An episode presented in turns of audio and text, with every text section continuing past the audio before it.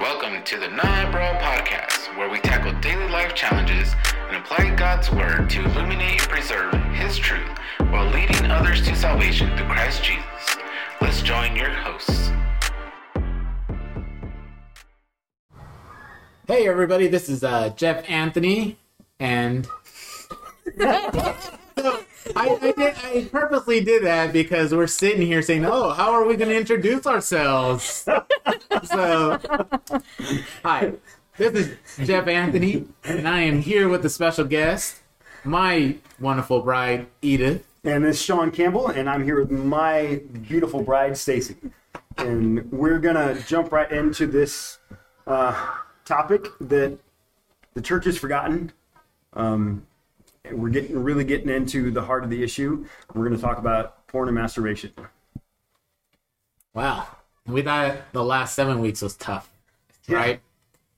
Um, I want to start off by saying how lucky we are that we have an eldership and a church that it's allowing us to speak about this topic, For real. topics. yes. Um, I think there's gonna be some numbers here that are really eye-opening, or maybe not really surprising, and more like ripping the band-aid off. So yeah, Well, I mean, it quantified it for me. Like, man, like I thought I was bad, but I'm not the only one. And man, we are all addicted. yeah. So you said we are all addicted. So the first thing I want to point out, porn is not just a guy thing. And I thought to myself today, or actually we were driving home, we were coming back from Wendy's, and I was like, hey, you know, I think it'd be awesome if both you and Staci were to join us because as a man, I don't know what that experience is as far as like what's running through women's head, like what's pornography. I, I know as a as a man, as a teenage boy, like what that experience was, but it was just baffling to me to know that it's a girl problem as well. Yeah. So, I mean, what's that like? What? Yeah, I mean, do you agree? Well, yeah, but I think it's on a lot of a lot of levels. On the level you're talking about is women are watching porn as well. Like we need to just put that out there. Um, shows, movies that seem mainstream and accepted in society are considered pornographic in the in the grand eh, by definition, definitely by God by God standards. Um, and for women, it's not just videos or uh, photos, it's in our books. I mean, romance novels aren't new, but now sexually explicit scenes written in novels are becoming norm in in secular like in secular fiction. Um, and not just that, but you know, magazines you had mentioned in class and art, um, just different mediums. It's not just video like what people normally go to Yeah. think about. and this and then on another level this is this is marketed to women that this is how we're supposed to be. This is how we're supposed to behave. We're allowed to be sexual in this way and this is how we're going to get men and keep men. Marketed it how? Like I understand like how to keep men but where is it marketed? Hmm. Where do you find it? I think Staci, you had a good example on the Cosmo issue. If you mm-hmm. want to talk about that and how it used to be versus what it is Yeah. now. Fashion magazines especially cosmo used to be fashion. How to dress well good makeup good hairstyles relationships. Maybe they would have a really a article about sex but if you read a cosmo today first of all it's going to have a half naked woman on it because that's what we're supposed to look like. And then every article in there is some something that has to do with sex. How to keep how to how to get a man how to keep a man the best sexual positions and a lot of it is either how to please him or how to please you. And and this is mainstream. This is not a playboy hidden back behind the counter with a cover on it. This is in the grocery stores in the checkout line. And this is this is the norm and the standard that society puts on us. But you know, there's a reason for that. Um, the porn industry generates $13 billion each year. They they make money the more we're addicted.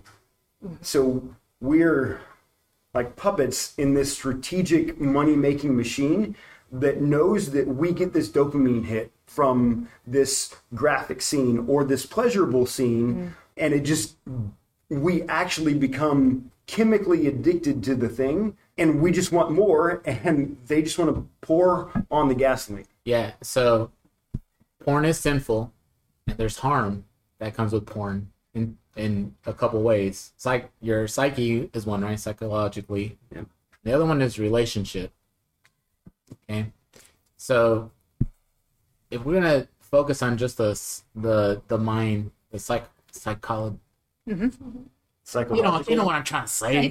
Part of it. Yes. Um, our our video that we were prepping for, um, Oli said two, but I broke it down even more uh, based on what they were giving us, and it makes a lot of sense. So there's three stages. There's the per- periodic stage, the habitual stage, and then there's the addiction uh, of it. So, you know, periodic. That's the, that's the oh I've come across it. I'm not really seeking it.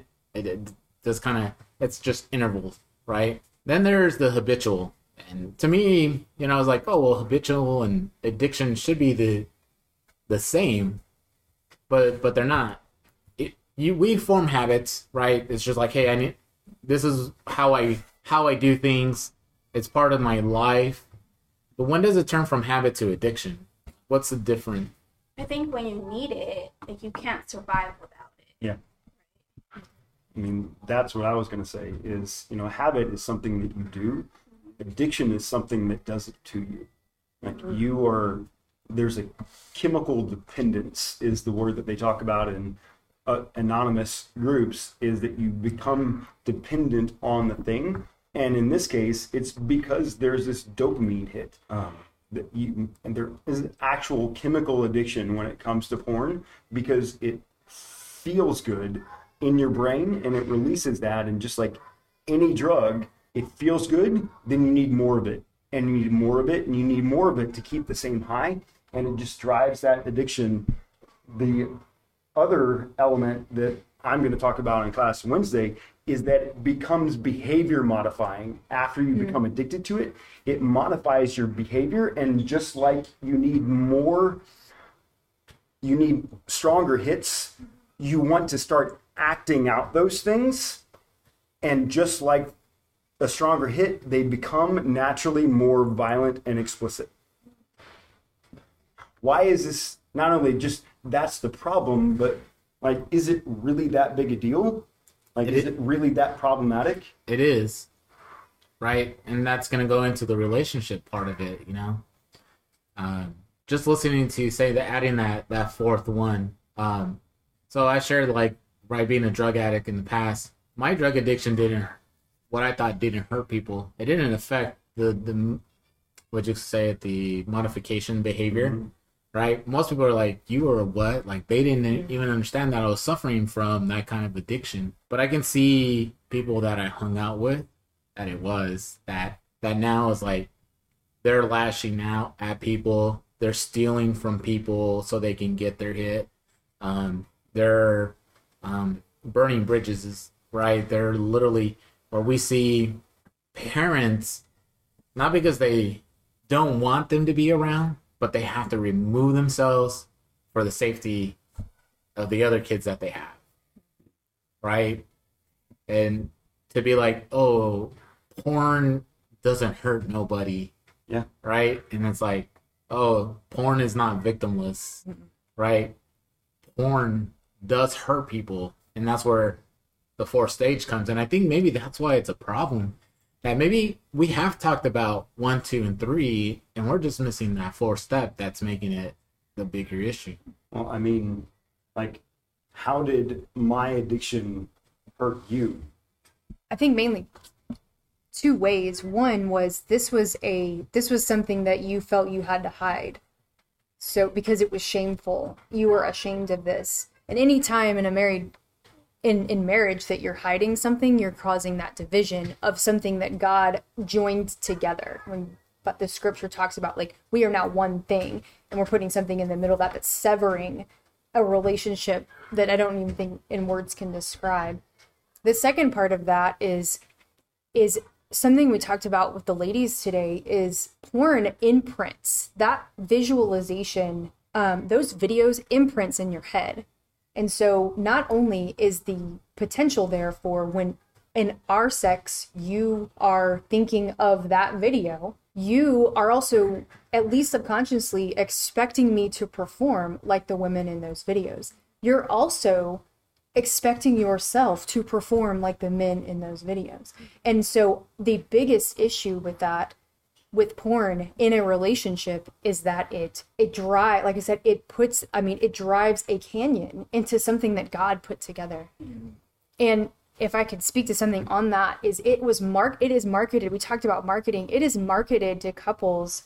I have heard psychologists say for for couples that are having problems in their sex lives you should watch porn together because it will arouse both of you because it'll maybe it'll give you ideas of new things that you can try but really what it's doing is the same thing where now you're not aroused because of what you two are experiencing together in intimacy. You're aroused by other people.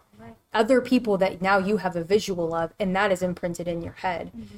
And again you're not it's not guaranteed that you can perform in that way. These people are quote professionals. And also we're talking about cinematic um, art here where they have camera angles and cuts and things like that where they're just like any other movie they're making it look the best that they can right this is not realistic and so and so it's it was marketed to this is a tool that you can use to better your marriage it was a huge lie that many even happily married couples fell for and it actually ends up destroying that marriage because of the wedge that it, it puts into their relationship. Yeah. the canyon that it, I love the word you when you said canyon between a wedge, right? It's it, that's a small little gap. And you're absolutely right about the canyon, um, because you're right. It, we get those ideas as a man. We have that idea, like, well, it becomes such a natural thing to see that that's what we're expecting our wives to do. I think I mentioned it maybe like two two weeks ago. I think in a podcast, right, that we basically want to turn our spouses into whores, hookers, Porn stars. Yeah, you know, and and that's such an unfair thing to do to them, um, because then the bedroom doesn't become a place to become one. It just becomes a filthy place, right? It's another And- show. Yeah. It's Um, a tryout for another yeah. show. Yeah, and um, sometimes I, I I look into our past and I think about the times we did have sex. How many of those times was just the part of like I have to fulfill the role of a wife, and not that I want to be here. And um, we we were one of those couples that watched porn together because we thought, oh, it'll be beneficial for us, but it wasn't at all. You know. Yeah, it's Yeah. something that I talked about in, in our ladies class today that, you know, I I almost had pride in like, oh, I'm the cool wife. I mm-hmm. watch porn with my husband and you know, that's the thing to do. But inside I was just it was miserable, you know, and I was comparing myself to these women and I could never live up to that what was on the video, you know. So it was I was saying one thing because I thought that's what you wanted to hear. But on the inside, I was screaming inside, right? I didn't want to do those things. And it was, yeah, talk about driving a, not a wedge, but a canyon in between our relationship. yeah. It was very harmful looking back. Yeah, and get to the point where then you get upset, men get upset for not doing that, or be like, well, it wasn't what I expected, right Yeah. right? And it's like, which a lot of this is going to go into the second thing, right? That what the conversations are, um, the the harmfulness of what pornography does to us, you know, and um, we talked about sex two weeks ago in, in class, you know, and is the taboo word, right? Yeah. Sex, and um, really, it's such a beautiful thing that we've corrupted. Yeah. And, um, I know that we discussed a little bit um, regarding some of the information we're, we're about to provide you. Well, what ha- what has caused this increase? And it's always speculation of what we're gonna say, but I think it's pretty easy to see it though. All right, so there's uh, I think I think there's like 400 different sites you can go to to find pornography. Okay, 425 sites. Um, 400 of those sites are U.S. based. Yeah. Um, what did I say? 55% are out of the state of California. What? That blew Yes. my mind. I mean, I'm not surprised. But Not, yeah, that's exactly what I said. I was like, I'm not surprised. But still, you know, to be like, wow, just to focus, still like, you know, 55% from one single state. That that's well, I mean, that's where they make crazy. movies. Yeah. Um, but one site from uh the 22, 2022 stats, this one site had five point or 5.8 billion hours of viewing. Just this one site. Okay. So if we were to take the 24 hours time, uh, which are a day, and multiply that by 365 days, that's 8,760 hours in a year. Okay. So that's going to calculate to 662,000 years that it would take for one normal person to watch porn. And that's 21, 22. Yeah. So, just in to give a little context, in 2016, it was 4.6 billion hours from one website. So, it's gone up in five years. It's now, I guess it didn't seem like that, 1.2 billion hours more in five years.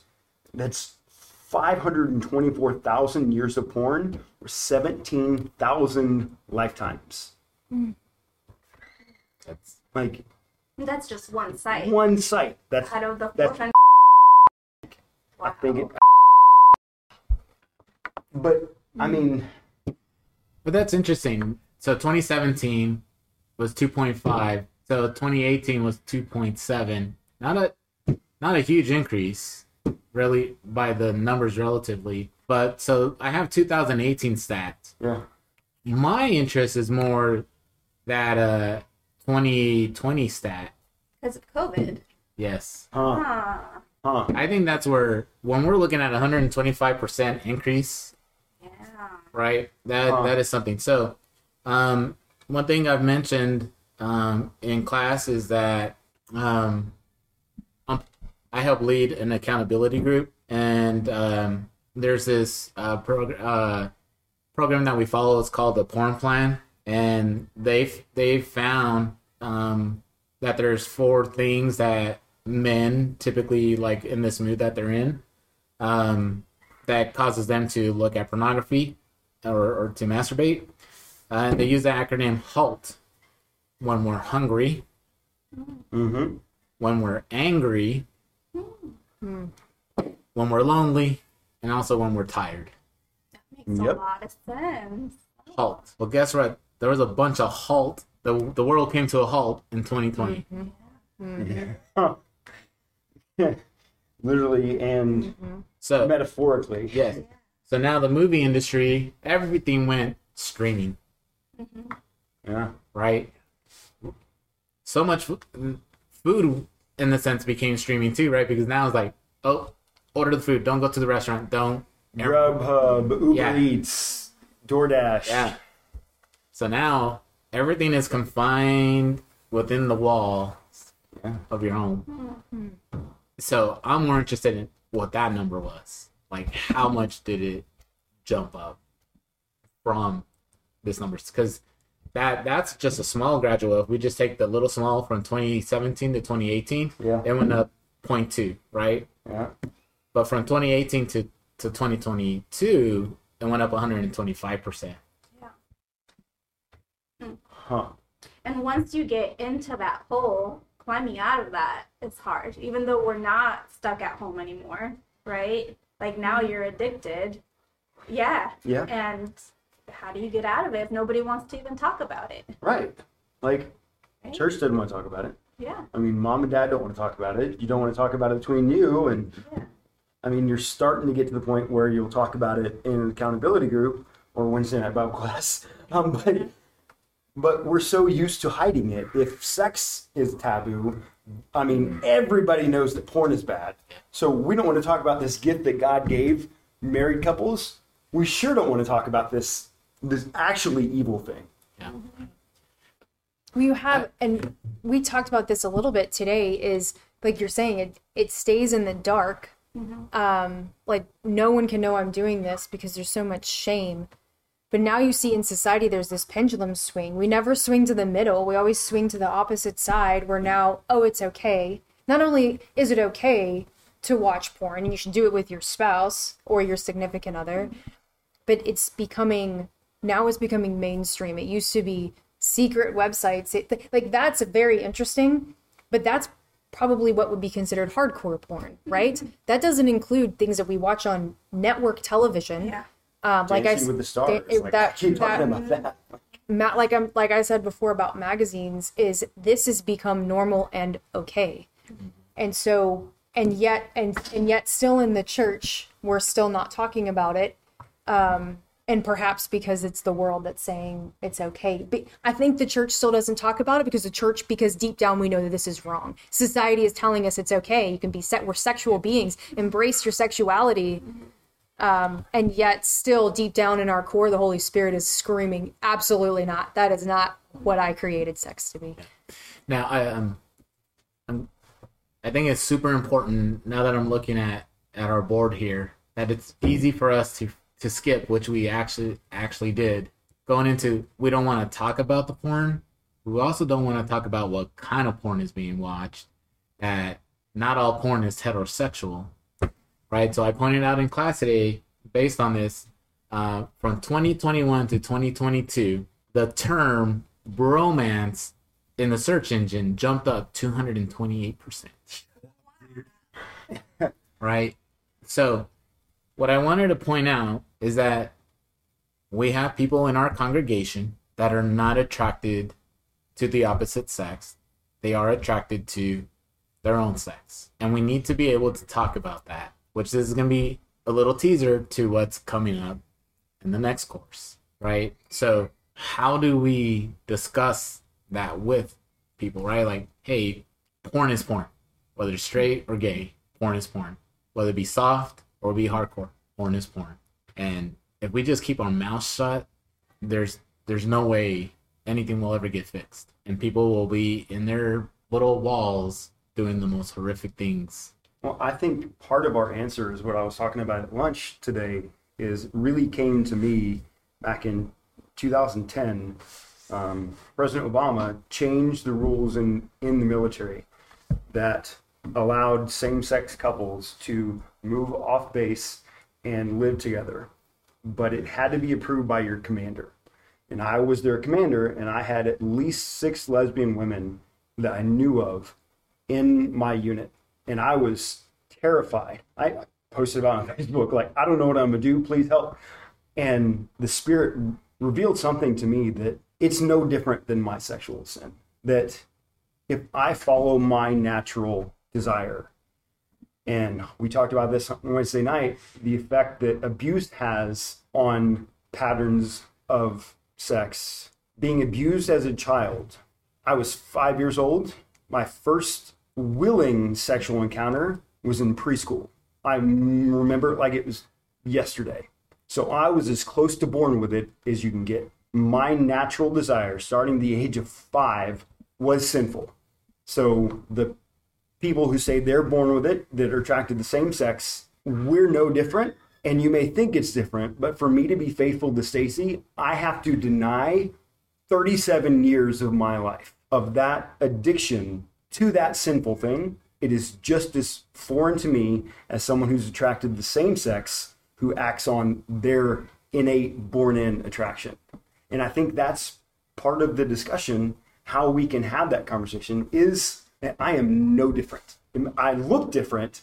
The world sees it as different, but really we're no different. For us in this conversation, uh, like I mentioned, we are different. And the fact that we here at the church are held to a different standard. Okay? So that's the segue for uh, page number two there. If you can go ahead and tear that one down.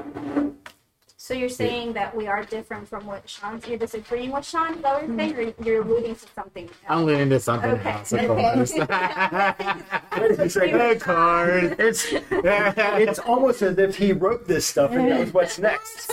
Oh man. Yeah, I mean, Until, uh, so everything that we've been doing since since God has privileged us to do what we're doing here with the young adults is to have the conversations with those who don't believe in Christ, right? To understand their sins are our own sins. We're not any better than them. Like you're saying, we're there, but we are different because we do know better. we're supposed to be different. Yeah. Hmm. but Right. we're But- not that different. Right. But we're not different in the sense when God comes to cast judgment, we're all going to be held to the same standard. Right. Well, I think what Yeah. you're saying is we're not different, and the temptation is the same. Right? It's Right. the same level, whether it's you know it looks different, but the temptation is still there, Mhm. and it's still strong. Yeah. I mean, Yeah. I hear it like I'm a Christian, so I am different. I've claimed saving faith in Jesus, but in 2015, 2016, I was leading worship at church, addicted to porn.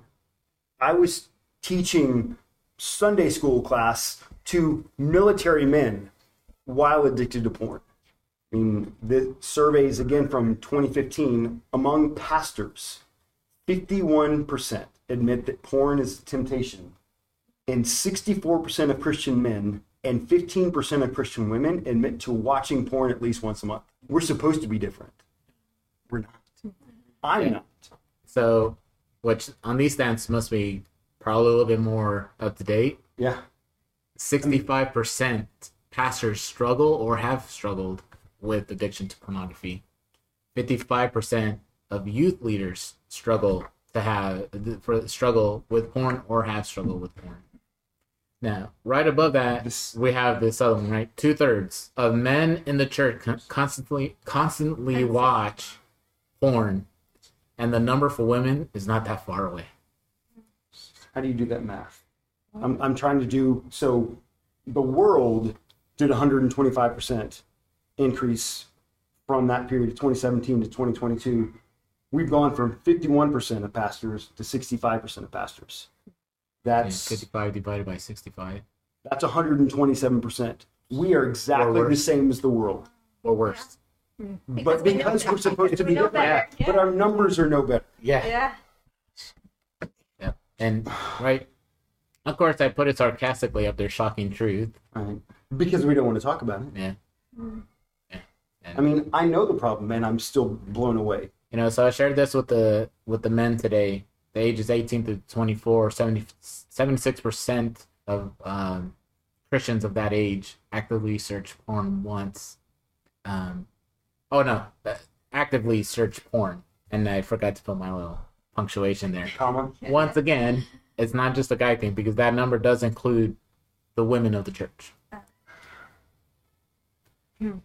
So, if we're just the new numbers, I'm not accusing those in our class. So we have 20, 20 in our class, right? That makes it basically 15 people in our class are watching porn. Statistically speaking, yeah. Regardless of of sex. Sex. Mhm.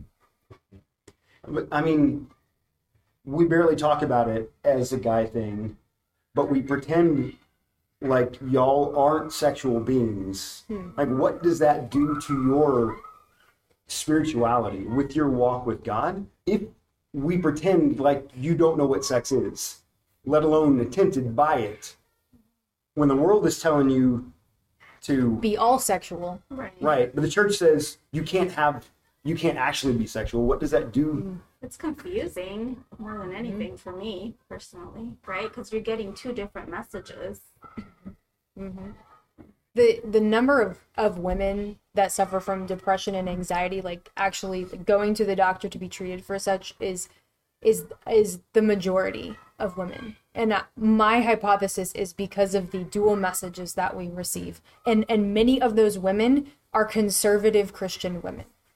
And i think that the issue is because the world has no problem talking about it. And it is in like i said before it's in our face everywhere we turn. This is our it's like our job. These are the standards we are to uphold according to society but the church wants nothing to do with this conversation. In fact our job is to we speak about submission to our husbands. We speak about childbearing and child rearing. We don't and then somewhere in there sprinkled is you need to have sex with your husband. And we rarely talk uh, we don't talk about that. And so it is confusing. And it's not just on a i don't know how to process this. It is our our brains and our spirit our spirit nature conflicting and that is a, a huge part of why we're so why we're so anxious why we have such anxiety um and anxiety doesn't help in the bedroom i'll just put it like that um yeah i don't know how to go from there but Yeah. Yeah, I agree with everything you said. Yeah. But I think the consensus, we should say the consensus is that women are, like, I'm going to just put it out there. Women are sexual. God created us Right. to be sexual beings. Like y'all said, his first command to Adam and Eve was to have great sex. We acknowledge that in order to procreate and have babies, like God told us to do, we have to have sex. And I agree with you that I think that God intended it to be great um, we are not void of sexual desire. I think that that is something else that society likes to put up there that we are busy and we're tired and we're stressed and we wear yoga pants all day Or and mom jeans. and mom jeans and For real now.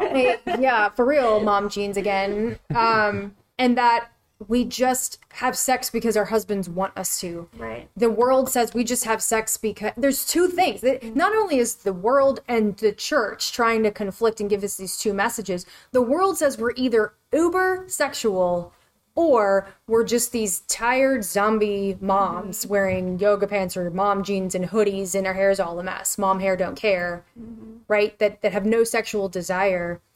And then judging the church because they think the church is supposed to be telling they're telling their women just submit and just do it with your husband because he wants it. Yeah. Well, I mean, that's what I grew up hearing. I just, I knew whatever woman I was going to be with, that she's not going to want sex as much as me. So I just have to learn to deal with it. And that drove me to porn and masturbation and all those things because not only is the church telling women, you know, it's not that you're not that sexual. You just need to submit to your husband. The church is telling me that when I get married, my wife isn't really going to want to have sex anyway. So I've got to work really hard to talk her into it um, because she's the church is telling me my wife isn't going to be sexual. On top of telling her she's not going to be sexual, and that just creates more frustration and dissatisfaction because we're all angry and disappointed. and no wonder the the vast majority of christians according to these stats turn to porn because men are told your wife doesn't want it so you're going out to seek women who want it and so while you may know that's going to imprint on my brain my your subconscious your evil heart that we were born with is telling you well at least that woman that's imprinting in my head she wants it and while I love my wife and am devoted to my wife, at least now I have some kind of connection. And it's and it's all a lie. Because that woman couldn't care less that you exist. That woman is not there for you. That woman is there for money. She was paid to do that. Or forced into doing Or for I mean that's a whole we can have Yeah. that whole other conversation about that part of the harmful mm-hmm. the harmful part of porn. But but again, causing that canyon is because we don't have these conversations. We don't have these conversations with young married couples. Mm-hmm. We don't have them before they even get to the point of being young, of being married. Mm-hmm. Is that you should desire That's what the scripture says. Your desire will be for your husbands. Mm-hmm. And while that would, may have been a quote curse that sent Eve out of the Garden of Eden, God also said we were it also spoken to having children. And so my desire for my husband is not a curse. It's how God created me to be. Um, and that I think is I think we don't talk about it, but we definitely don't talk about the truth of it, of what sex is supposed to be. It's not a duty. Right. It's not an obligation within marriage. It's it's it's the joyful part of God joining two people together. I think it's interesting that you're going to the part where um, husbands, your wives aren't gonna want to have sex with you. I was growing up, I I was taught more like your wife has to have sex with you. That's what we talked about in Wednesday night class. Mhm. Is I can't control myself, so my wife needs to put out. Yes. That's Like, what every that- man, That's what we're there for. Kind every of. man's like, battle Yes. is bounce your eyes, all that garbage. You can't control your body. Your wife has to put out. So this is why I'm glad you both are here. So who's been on your end? Are you? Is it men and women are getting two different messages? That uh, I'm just asking, right? So we're taught, no, your wife has to put out. Your wife has to do this, and if not, then yeah, you're at liberty to go seek it somewhere else. Okay. Um, not saying everyone. I'm just saying he- here, right? And then you guys are saying, oh no, you know, you don't have to put out, um, you know, you shouldn't really want to have sex or you're, you know, like you're the message you were saying, you know, is that what was taught to you? Was it coming from your parents or was it coming from the magazines? Was it coming from television? Because I can see the part where uh, married with children, right? Al didn't want to have sex with his wife, and then the paragraph, then it shifted, and he wanted to have sex, and then she didn't want to have sex, right? So I can see the part of like, oh, married couples don't want to have sex, right? But we saw Al, right, going to the clubs, uh, having nudie, nudie magazine um, groupings in his basement with his friends in the garage. You know, a lot of what we're we're talking about here, you know. So to me, is like, is there a difference between male and female when, you know, like who who taught you guys that as far as both of you, like, oh, okay, hey, there's gonna be a struggle. You're not gonna always want to put out, and you know, sex is not really something you have to do. Or men are like, no. What we heard, at least, what I'm assuming is, no, they have to. It, it's the total opposite. So, did your dad tell you don't put out? like, I don't think. uh, or was it mom, or what was it? I, I don't know. I'm really interested. I know I'm kind of all over. Is it Sunday school teacher? I think we have. I think you can ask a hundred women that, and you're going to get a hundred different, answers. Yeah. Because it depends on goodness. It depends on how growing up, how your parent, how forthcoming your parents were, and what denomination. Whether you grew up in the church, what denomination you grew up in. I can tell you, the denomination I grew up in was uber conservative, and we did not have these conversations. Um, I then changed denominations as a middle schooler, and they taught they taught us and spoke very openly about that and they split us up into boys and girls and and we were a- allowed to ask questions. Um but then my then what changes my own life experience with um yeah with what i learned i guess from that. And Yeah. i think the other thing is you mentioned family and church peers are also a huge influence of of that as well. So I don't remember ever having a conversation with anybody. Not my mom, not my dad. I remember, yeah, maybe in high school with friends, and it was always like inappropriate things. Um, and that's, you know, so yeah, I don't think I ever was taught a specific thing. It was just what I saw videos, magazines, and TV, and friends. Okay, so was it caught more than taught? Mm. yeah How about for? I think it was more caught for me than it was taught. Mm. i think that's the issue Yeah. we're Yeah, we're we're- trying to change that that that generational Curse. sin curse, Curse, yeah. is openly having these conversations um so that my children hear it my daughter hears it from me first Yeah. and that our sons hear it from sean first And, it's And- not weird. and it's not weird and it's not taboo it's not once. right it's Yes. it's over and over age appropriate discussions um so that like we've said it is no longer a secret thing in the dark in on the dark web it's now out in the open so that when their eyes are it is put in front of their eyes because again it's It everywhere be. Mhm. they can they know that we can we will talk to them without shame without weirdness um, that's a word Yeah. and and so that it's not just caught because our my friends were terrible teachers um, about that specifically. I was teaching my friends. yeah, I was the teacher. yeah, right. Jeff actually tried to teach me before we dated. He was yes. I won't go into details, but I he was not a good example. I'll say that. Surprise. I mean, we've been talking about that. Oh, wretched man that I am. So my siblings would be really upset with me, you know. Um, so my younger sister and my younger brother, I had conversations with them at a young age, like, this is sex, and if you're gonna be an idiot and have sex, you need to use protection. You know, I had those, and they're like, you should not be talking to him that way, and I was like, well, why not? It's important. Yeah. You know what I mean? Um, it's we have to, right? We have to because you're right. Bad, bad theology teachings, right? like, Well, I mean, Uh, that, yeah, that Andy Mineo song. Yeah. You know? Uh, yeah.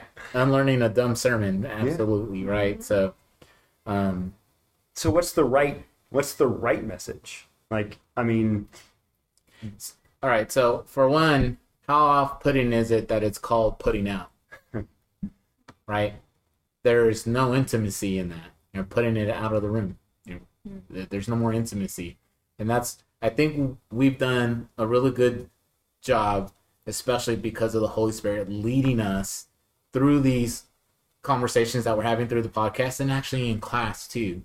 You know that we're allowing the Holy Spirit to remind us that this is a beautiful thing done under His um, what's the word I want to use like direction, Yeah. right? His ordinance correctly, and there's so much joy that comes from it, right? There's when you actually have a real relationship with your your spouse and you're doing this intimate thing it's no more of a it's no longer a battle of like hey we need to schedule this or hey right because like that's not intimate like hey we're we're gonna have sex on friday at 7 p.m don't have cheese don't have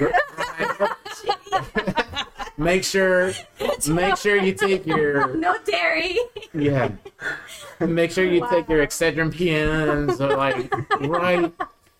That's no longer that. That there is a, it's an attraction. Mm-hmm. Oh and we didn't have that until maybe this past year mm-hmm. That now it really is that bond. It's like oh i need to because i the video said a god the god uh, what is it? The hole is god sized right and only god can fill it. Yep. and then um but there is a little piece that he le- he leaves for your spouse to fill. Hmm.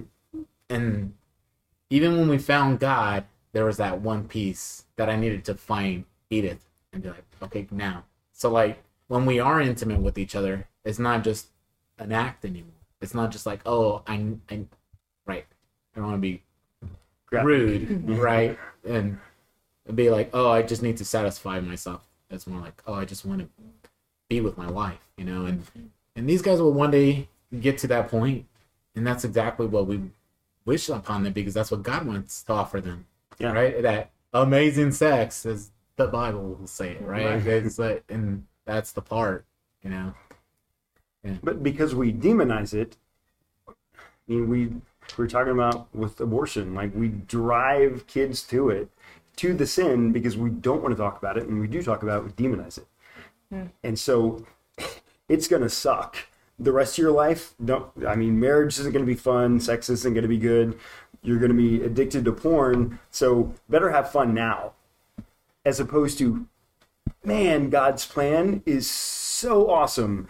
And his first command is have great sex, but there's a reason why. You know, we talked about imprinting, we talked about all these negative aspects of it, but we don't talk about how God created this amazing thing that is life giving in the literal sense, but also in the metaphorical sense, that it just it refreshes your relationship, it draws you closer together. Yes, we become one flesh, but we become one spirit in that act. And we leave that part of the story out. We don't put that in the conversation. We only say, don't do that, don't do that, that's bad, stop it, stop it, stop it, as opposed to, this is the reason you should wait. Yes, like we talked about purity culture, just be pure, but part of it's good, just like the prosperity gospel. just there's there's an ounce of truth in there, but we miss the this is why. This is why you should wait. This is why you should be pure. Because when it is just you and your wife, and that's the first time, that's your imprint, and that's where you're making that perfect connection because you're filled with God and you're just that final piece. You're that, I don't know, some somewhere in that mix, and there's nothing screwing that up. Yeah. So, you know, obviously, NaH BrO has the significance, and the Na stands for salt, right? Sodium. So, when I was doing the study of why salt is, it has so many different elements, right? And uh, salt itself, when God was referring it to the purest of form, that it can't lose its taste, it can't lose its um, preserva- preservation uh, elements of it until you bring an outside chemical into it hmm. that then it loses its taste then it loses it. And that's exactly what happens when you introduce porn into your life that you're hmm. now taking that pure that pureness that god has offered us from it. We're now corrupting the purity out of it. And that's where the purity culture failed to do is like the pre- the beauty like how pure that is. They said no you have to stay pure and you were telling me about the the lady who wrote that book, right? That was like, oh, I kept my virginity, but um, Oh, she wasn't excuse pure. me, the word I'm gonna, you know, yeah. she she Yeah. she took it into her own hands to to do other things, Yeah. right? And and she talked uh, about it. She that was her identity that she could make men happy, and she says by the end of it, she also had control over women too. Wow. She she was that broken that she was proud that she satisfied every member of the men's soccer team at LSU, and then she started going after the girls soccer team because she was that powerful. She could make men and women feel good. Right, so we're gonna go ahead and segue to the second part, unless you guys have anything else that we can talk about that we may have missed on this specific. Obviously, we're gonna come back to it, but I think it would be a good way for us to segue into the masturbation Yeah. portion of, of our conversation. Um, and so, I really have two two questions to ask about this one. So if you if you can flip the page for me there. Is masturbation really a sin or is it just bad? Look at me. Not it. Crickets. I mean, because you know I've got an answer, but I'm trying not to So- everybody. I think the consensus was that it's not a sin and that yes, it is bad, right? And I think we fail as parents when kid when our children are like, "Well, why?" Because I told you so. That's not It's a, a great answer, yeah it's the not a great answer right so uh, let's let's first look at the part why is it not a sin Okay, so first backing up, that sounds like a logical fallacy. And a logical fallacy is the distinction without a difference. How is something bad but not a sin? so i mean are we creating sins like the jews did if god didn't say it and didn't actually say it as a commandment Right? I mean, it's not the eleventh commandment. Don't masturbate. right Um, right it, i mean not all things that are that are bad are sin right Yeah. Everything is permissible, But but not everything is beneficial. bringing the Bible into it, Uh huh. oh i thought you were quoting uh, assassin's creed or maybe Third Paul. They're funny. only two um, passages that we were able to find, right, were what was one Leviticus. the- One was in Genesis, Mm-hmm. and then one was in Leviticus. wasn't it? Leviticus, yeah.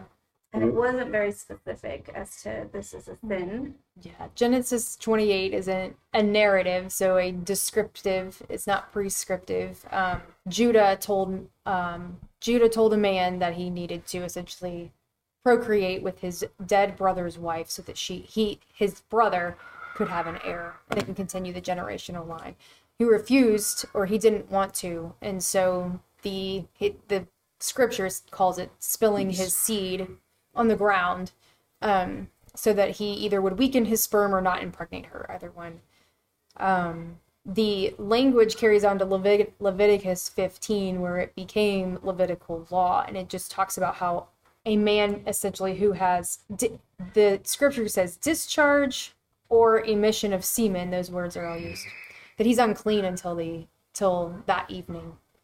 Um, it's not condemnation, but but it is interesting that it, it made him unclean and therefore unable to worship, unable to commune with the rest of the which Tribes. is bad. So Mm-hmm. yeah, I guess it's not quite the logical fallacy that I thought originally. Because yeah, it's not condemnation, but it is conviction. Huh. So, the, and and in um, Leviticus, it, it's basically referring to like, oh, well, obviously, if you're having sex, the majority of the time you're going to emit something. So, so after that, you're unclean until the that evening. But I think Right. Leviticus is specifically speaking about masturbation. No, it, that's not because it says both of them, right? Mm-hmm. Later on, it says both of them are unclean. After you have sex. Mm-hmm. Huh. first eight. And we first we were we were going down a, a rabbit hole. Yeah, we are. Mm-hmm. oh no, that day on Friday. Oh, that yeah, day, yeah. we were going down a rabbit oh, hole. what if what if this and this? Yeah, and and I brought up how the the Catholic faith, the way they view masturbation, right? That it, it's as bad as going and getting an abortion, right? Um, because you're basically kind of referring back to Exodus, where he's like, "I'm gonna keep a child from being born," you know, Okay. by weakening my semen or um, not allowing that to enter an egg or whatever the case may be. So that's kind of how they they look at it, and they, I mean they taught a lot. I mean, on that, I mean, well into my teen years, fearful of even not fearful of, of having the act, but me doing it myself. I had a lot more fear of that than I did having sex. That sounds internally consistent because doesn't hasn't the Catholic Church opposed birth control Mhm. for a while? I think for the same reason. Yeah, I mean, yeah. So I mean, at least they're consistent. yeah, I mean, which um when we look at it the abort, we're going to touch it really really real quick because our course doesn't touch abortion which is really important because porn is a long leader of leading to abortions Yeah. um the catholic church uh, and the mormons are the least amount of um, recorded um, religious background of abortions that it's less than like uh, 0.01 wow. yeah, so they do a very good job of this, but it's very um, uh, damnation driven. Yeah. Fear. Yeah, the fear group. You know what I mean? So, um, which we touched on is um, someone mentioned today is like no, um, it's not a sin, and if it was a, it's a forgivable sin, uh, which I found something which I posed to you right was does the Protestant Church, which accounts for sixty five percent of the registered Christians who commit abortion, was the Protestants, um, which that's a whole slew of Yeah. Right. We'll like- that one yeah. this summer. Yeah, Um, um, but is it because we're taught grace that we're like, okay, hey, like I can go have an abortion or I can masturbate. It's no big deal. God gives me grace. It gives me a license to sin, which Paul refutes that, right? Um, Should we go on sinning that grace may abound? yeah, Absolutely not. yeah. But um, I mean, that's what the Catholic Church said, but I mean, why is it bad? Yeah. Um, so one, you're you're you're physically causing the the ability to go and impregnate somebody. Okay. And we know scientifically, if you're trying to conceive, right, um, that first try is going to be the most important. And they tell you, don't wear tight underwear, don't do any of these because they need to be able to swim up the canal with full strength, right? Um, if you go and exercise and then you go and try to do the performance, you're gonna be weak. Yeah. not, it's the same thing. So that's what you're doing. Your swimmers aren't gonna be at their full effect. So, right? The Bible literally tells us that I mean, you before science from- did. oh, wait, from I'm Michael sorry. That's, Phelps. what did I say that? You want Michael Phelps or do you end up with Lia Thomas? Um, Oh my! I don't know. She has a goal. Never mind. he. We're not going to buy into that woke junk here. Um, okay, sorry, but that's sorry once again. that's that's one thing, but I mean, only one gets there. Only one does the job. So there's, I mean, the natural process. that There's millions and millions that don't do the job. So I mean, what's the harm of wasting a few more million? Because the odds are, and it only works like maybe 36 hours in a month. So I mean, the rest of the time, it's not doing anything. So my answer today, um, regarding this, um, is right. First, we got to remove the myths that um, of like, oh, if you masturbate too much, you're gonna get ED. Oh, you masturbate too much. There's a bunch of myths that are associated with that. Well, I mean, go To help blind. scare you. That was something that goes around. when I What was- was? You'll go. Oh blind. yes. Remember Or that? the or you're gonna grow hair on your palms. Yeah. Yeah. Yeah. So, oh my goodness. Right. So, I digress. Um. What's My answer, my answer was no one knows your body better than you do. So if you learn how to satisfy yourself, you don't need your wife anymore. One of the numbers that we didn't go over is that um, a quarter, I think it said a quarter of Christian marriages uh, end up uh, getting divorced due to pornography and masturbation because the man has found a way to satisfy himself that he no longer needs a woman. Which me tracking down the other one, why bromance skyrocketed, right? This is just Jeff Anthony's theory, and just kind of seeing things.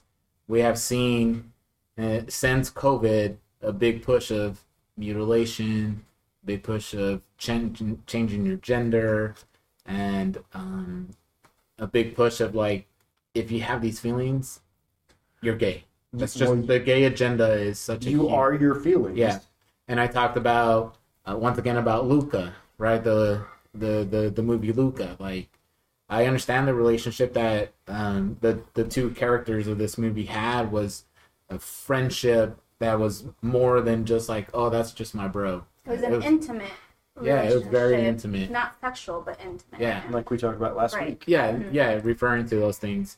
So if the world is being like, oh yeah, no, that satisfaction, you only get that in the sense of like an intimate love where you're partnered together. Because obviously a woman's not giving you that, so it must be gay. Yeah. I mean, I know this guy's going to Yeah. win it, so I do. So, I mean, we're Yeah. at least equally matched. So when we see those things, I can see why. I'm not and and the thing on there was like it was just searched. I don't know how many of the that 228% actually watched, but it was definitely searched. That's the one thing we do know. I mean, so I think all of that comes into play from here. It's like, well, if women can't give me that satisfaction and I'm a man and I can do it myself, well, obviously another man's going to know the man parts, Mhm. right? And um, not to get graphic, when you're watching pornography um, and you're seeing two women doing the same thing, that it it's groomed. You you're being groomed that it's okay and this is the way it's supposed to be. You know, um, they brought up uh, in class today a really good fact about sexual sin that we think were very perverse. The world was extremely per- perverse when the Romans were. Yeah. You know what I mean? Yeah. So we're it's it's nothing new. I mean, Ecclesiastes says, and there, there's no new sin under the sun, right? It's it's Nothing around. new under the sun. Yeah, you know, but it's the confusion, the chemical and right, the chemical that you get like, oh, I can do this on my own. I don't need you. I don't need you. Right, uh, we're gonna go ahead and we're gonna live that out. And it goes back Yeah, to that habit and addiction. Yeah. I mean, the, like the science, I asked the question, just occurred to me while you were talking that like the science says that screws things up because then you become addicted to yourself. And then on top of that, I don't want to be too graphic. Um, on top of that, the masturbation is a stronger response than heterosexual sex. Like it just it works differently. And so then you get addicted to this thing you're doing for yourself and in the actual physical sense, it's stronger than the response with your wife. So it's it, I'm convincing myself it's it is bad because then it further not just the act separates you, but chemically and emotionally and physically it separates you. Instant satisfaction. It's like the microwave. yes. Yeah. hmm Right. We're a busy world. Huh. Huh. I gotta go wash clothes. I don't got time for this. Can we hurry up? I gotta go to work. I gotta. I gotta. We, we need to hurry up. We need to hurry up. Quick. The Yeah. kids are the kids are asleep. My show's coming on. Endless. Yeah, it Yeah. could endless list Right. of things. Yeah. and then when we literally take it into our own hands, Huh. Once again, that's the problem. Yeah. We're we're separating what God put there, which was the intimacy. Because it's all connected, man. It's all connected. Yeah. Absolutely. Well, I mean, I'm talking last week and before Yeah. that. Is, Yeah. Just like scripture, it is one continuous story. Yeah, that it's, well, I mean, it's why we started with identity, right? A couple Yeah. months ago, it was kind of a slow start, but it is, if we are who we are in God and we recognize that we exist to glorify Him and that His truth is our truth and that His plan is for our good and His glory, and part of His plan is intimacy with our brothers and with our wives, that intimacy doesn't have to be sexual. In fact, a lot of times it shouldn't be sexual. And when we allow that intimacy to fulfill our relational need, and then we find that special intimacy with our spouse, then that leads us to a healthy sex life. And when we find we're not, our identity isn't in our healthy sex life, but that is fulfilling, it does fill that that that peace, then that gives us the the desire to avoid the masturbation because it is fulfilling in itself that that it's not just the act but it's the intimacy and that whole system works together and masturbation is just this thing on the side that starts chipping away at that And I think you just kind of, that was perfect because I think that's the answer to, okay, well, we're talking about porn and masturbation, but what can we do to help or what are we willing to do, right? And it goes back to, well, we need to find our identity in Christ first, right? Yeah. Just everything that you just explained, it all goes, it all ties in together of how do we go, how do we move going forward and not just focus on okay i'm,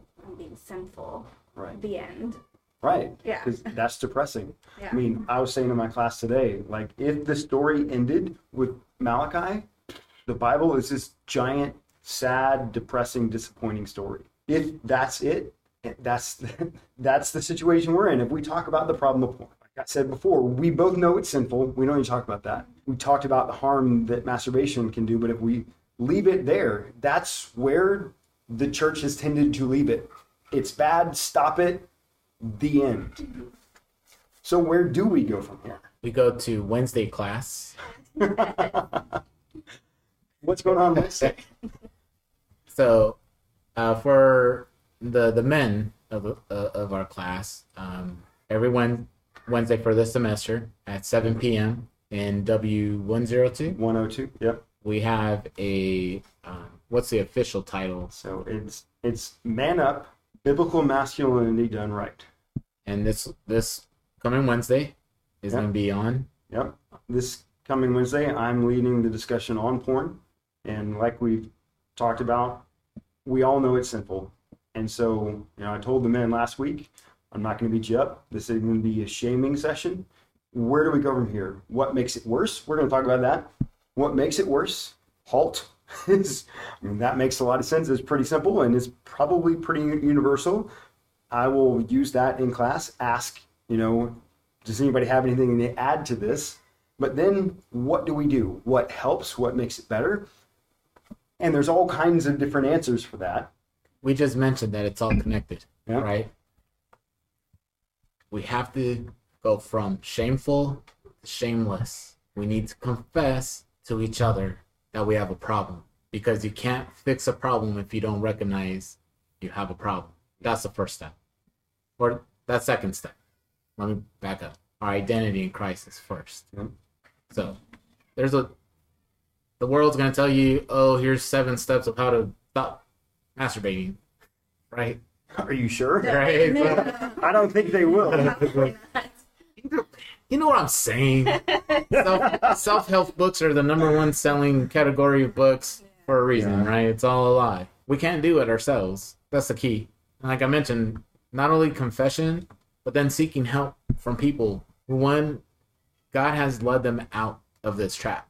Praise God. Has break, right? What's his title? Chamber. One of his titles is Chainbreaker. Yeah, it's a good song. Yeah. You know, and- that's that's the truth. it's the truth.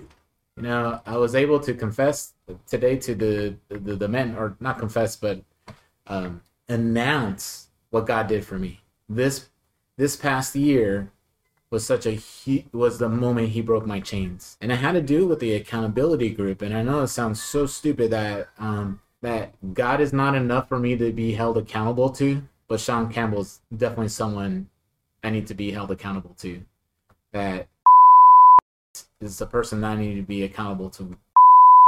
Person that I, I care enough that if my brothers um, look to me and be like, "Man, I, need your help. I need your help with this issue," that if I happen to backslide, that literally it's going to be the most depressing thing to me to come up and say, "Hey, Sean, I watched porn this week, and I knew it was wrong, and I still gave in." And it's crazy, right? And I mentioned this in class. God is everywhere and he sees everything. I go, so when the Holy Spirit Spirit told me, hey, uh, bro, I'm watching what you're doing. that has that has really helped me out tremendously to not be doing those things because it's wow, do I want to do this in front of my savior, the person who loves me, the person who's rescued me from darkness? That if I know if I do this, I'm literally being like the people that crucified him, spitting in his face. Mhm. And it's because I find my identity in him. But you're saying your relationship with your Christian brothers, that accountability is helping. Oh, tremendously. So accountability did nothing for me. Tried it over and over and over again, and it did nothing for me. What broke my 30 year addiction to ungodly sex and porn was understanding and expressing my woundedness, the pain, what that abuse caused, what my sin caused, what the snarky comments from the youth group, what the unhelpful comments from my parents, all those little wounds built up inside me. I didn't know what they were. Certainly couldn't talk about it. But what I learned is really exploring my own woundedness, understanding why I was so sad. That it started with that abuse, and there's a straight line back to it. Just lots of road signs all the way there. But I think I was talking to you when you're looking in a forest, like in North Carolina, it was this way. There's pine trees everywhere, but then you take one step to the right and they all line up. And that's kind of like it was for me when I realized why I was so sad and that that sadness, that repressed sadness came out sideways as anger. Mm-hmm. And when I figured out why I was so angry was because I was so sad and I was so sad because of this abuse and because of the sin didn't help and it hurt and the unhelpful comments from the youth group and parents and coaches and pastors and ministers and preachers I was depressed but I wasn't allowed to be sad because real men don't cry um, it came out sideways as anger so when I figured out those two things, God used that to cure me to a greater degree than I imagined possible. Like, no kidding.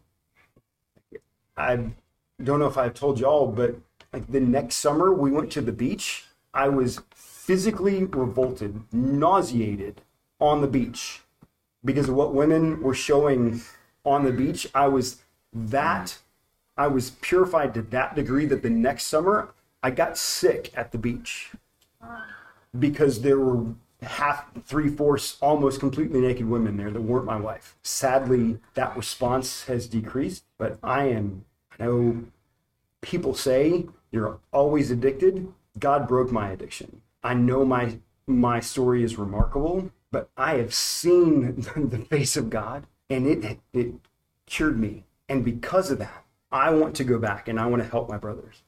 I want to go back and walk with them. I can't pick you up, but I'm walking right beside you because you need to take the step. But I, if you blow your leg off, I will I will pick you up then but and I will help get you back to health. Then you've got to make that step. But I'm right here with you. I'm not shoving you. I'm not dragging you. I'm right beside you. I'm going to say, hey, don't step there. That's a landmine. But as we said a couple weeks ago, you know, the church needs to be that MASH hospital on the battlefield. And I need to be those line medics running out like Hacksaw Ridge. Have you seen that movie? Mm-hmm. That Desmond Doss was that medic, and that's what Christians need to do. Be willing to literally walk into the fire into enemy into an enemy attack and drag people out so they can get to the hospital. So accountability didn't work. Healing helped me, and that healing allowed me to stand up and walk away from my addiction. And praise God, that's six years ago. And absolutely praise God. And for him to put it into your heart to talk about it is amazing because once again, we go back to we don't want to talk about it. And talking about things helps what you just said, the healing part. God comes in to heal, right? We talked about cells at work, right? We have this huge wound, and then the white blood cells are gonna co I can't say the word coagulate, Coagulate. Coagulate. right? And they're bringing in everyone, right? The uh, the kill what are the, the white blood cells, and bringing all these that kill the infections and stuff like that, right? That's literally what we're doing when we're talking is that we're bringing people who God has freed from from this to help them there. And I thank you a lot for telling your story because there's so many people, men and women, that need to hear it. You know, and that that you're accepting that it was God's work and not your own.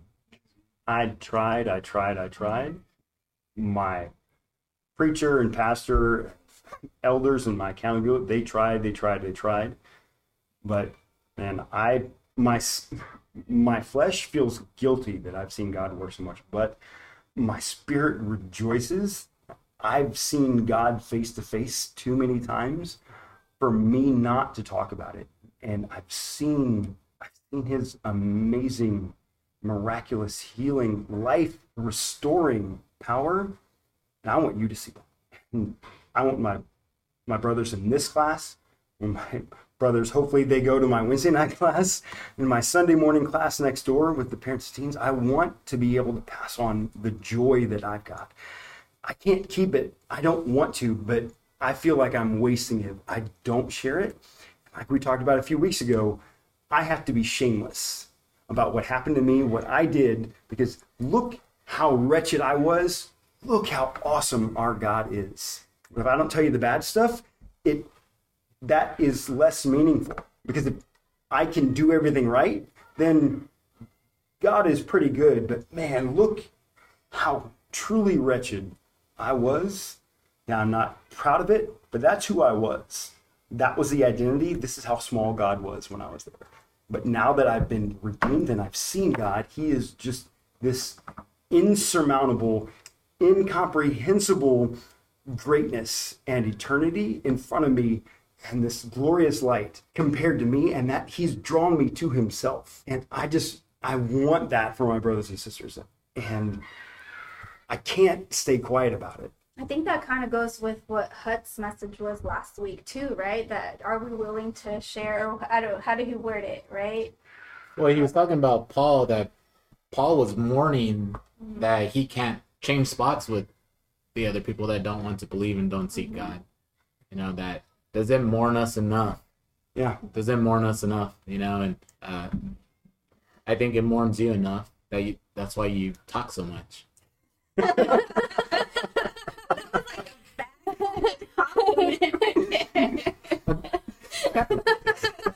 We need to be more like Sean. Talk about. it. hey that shirt doesn't make you look fat at all My daughter would say, "No, Dad, you're not fat. Your shirt's just tight." so, No, it, was- it was a sincere compliment. It was But not I mean, a it mentions the backhanded- first step to recovery. Right. I know I talk a Yeah. lot. Um, yeah, but I'm saying it right. You know, like you're you're speaking truth, right? If you were just speaking to hear yourself, that'd be a whole different thing. And I've shared with you is like, man, I I, I really want to get better of wanting to hear, not wanting to hear my voice, uh, to be better at hearing other people's voices, and when it's appropriate, then to allow my voice to be heard through God's words. You know what I mean? Because there's a lot of times like how many times did I text you this week? Oh man, I re-listened. Man, you dropped a gem. You dropped. Oh, here's another gem. Here's a right. The first thing is like, I don't even remember saying that. Yeah.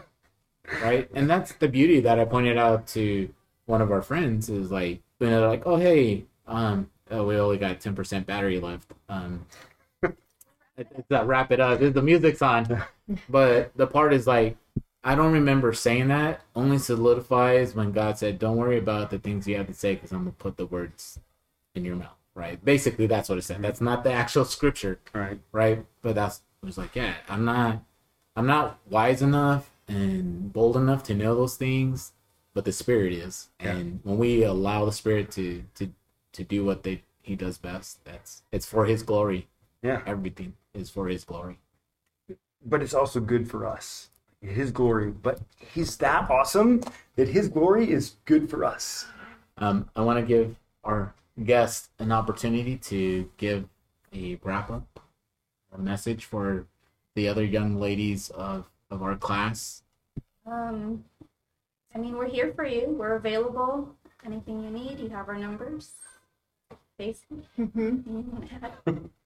Um, I want to I want to make sure we've said this. I know y'all have said this in other podcasts, but I think we it bears repeating. Is that if this if porn, masturbation, any of this these addictions are plaguing you, making you a slave, there is redemption there. That has been that has been promised. God promised that. So we spoke about this negatively because it needs to be spoken about negatively because it is sin and it is it is destructive. But that doesn't mean that those of us or y'all that have engaged in this that you're that you are unworthy of redemption. That there is always there's there what did you say? We need to be shameless. From shameful to shameless. And so when we speak of that, we're not talking about your identity, because our identity's in Christ, right? And so if you are struggling with that, like that's this that's not just something that the four of us say. We need you to come. We want to come you to come and speak with us. Um we don't have a Wednesday class talking about this. The lady we do have a ladies class that we would love the ladies to attend.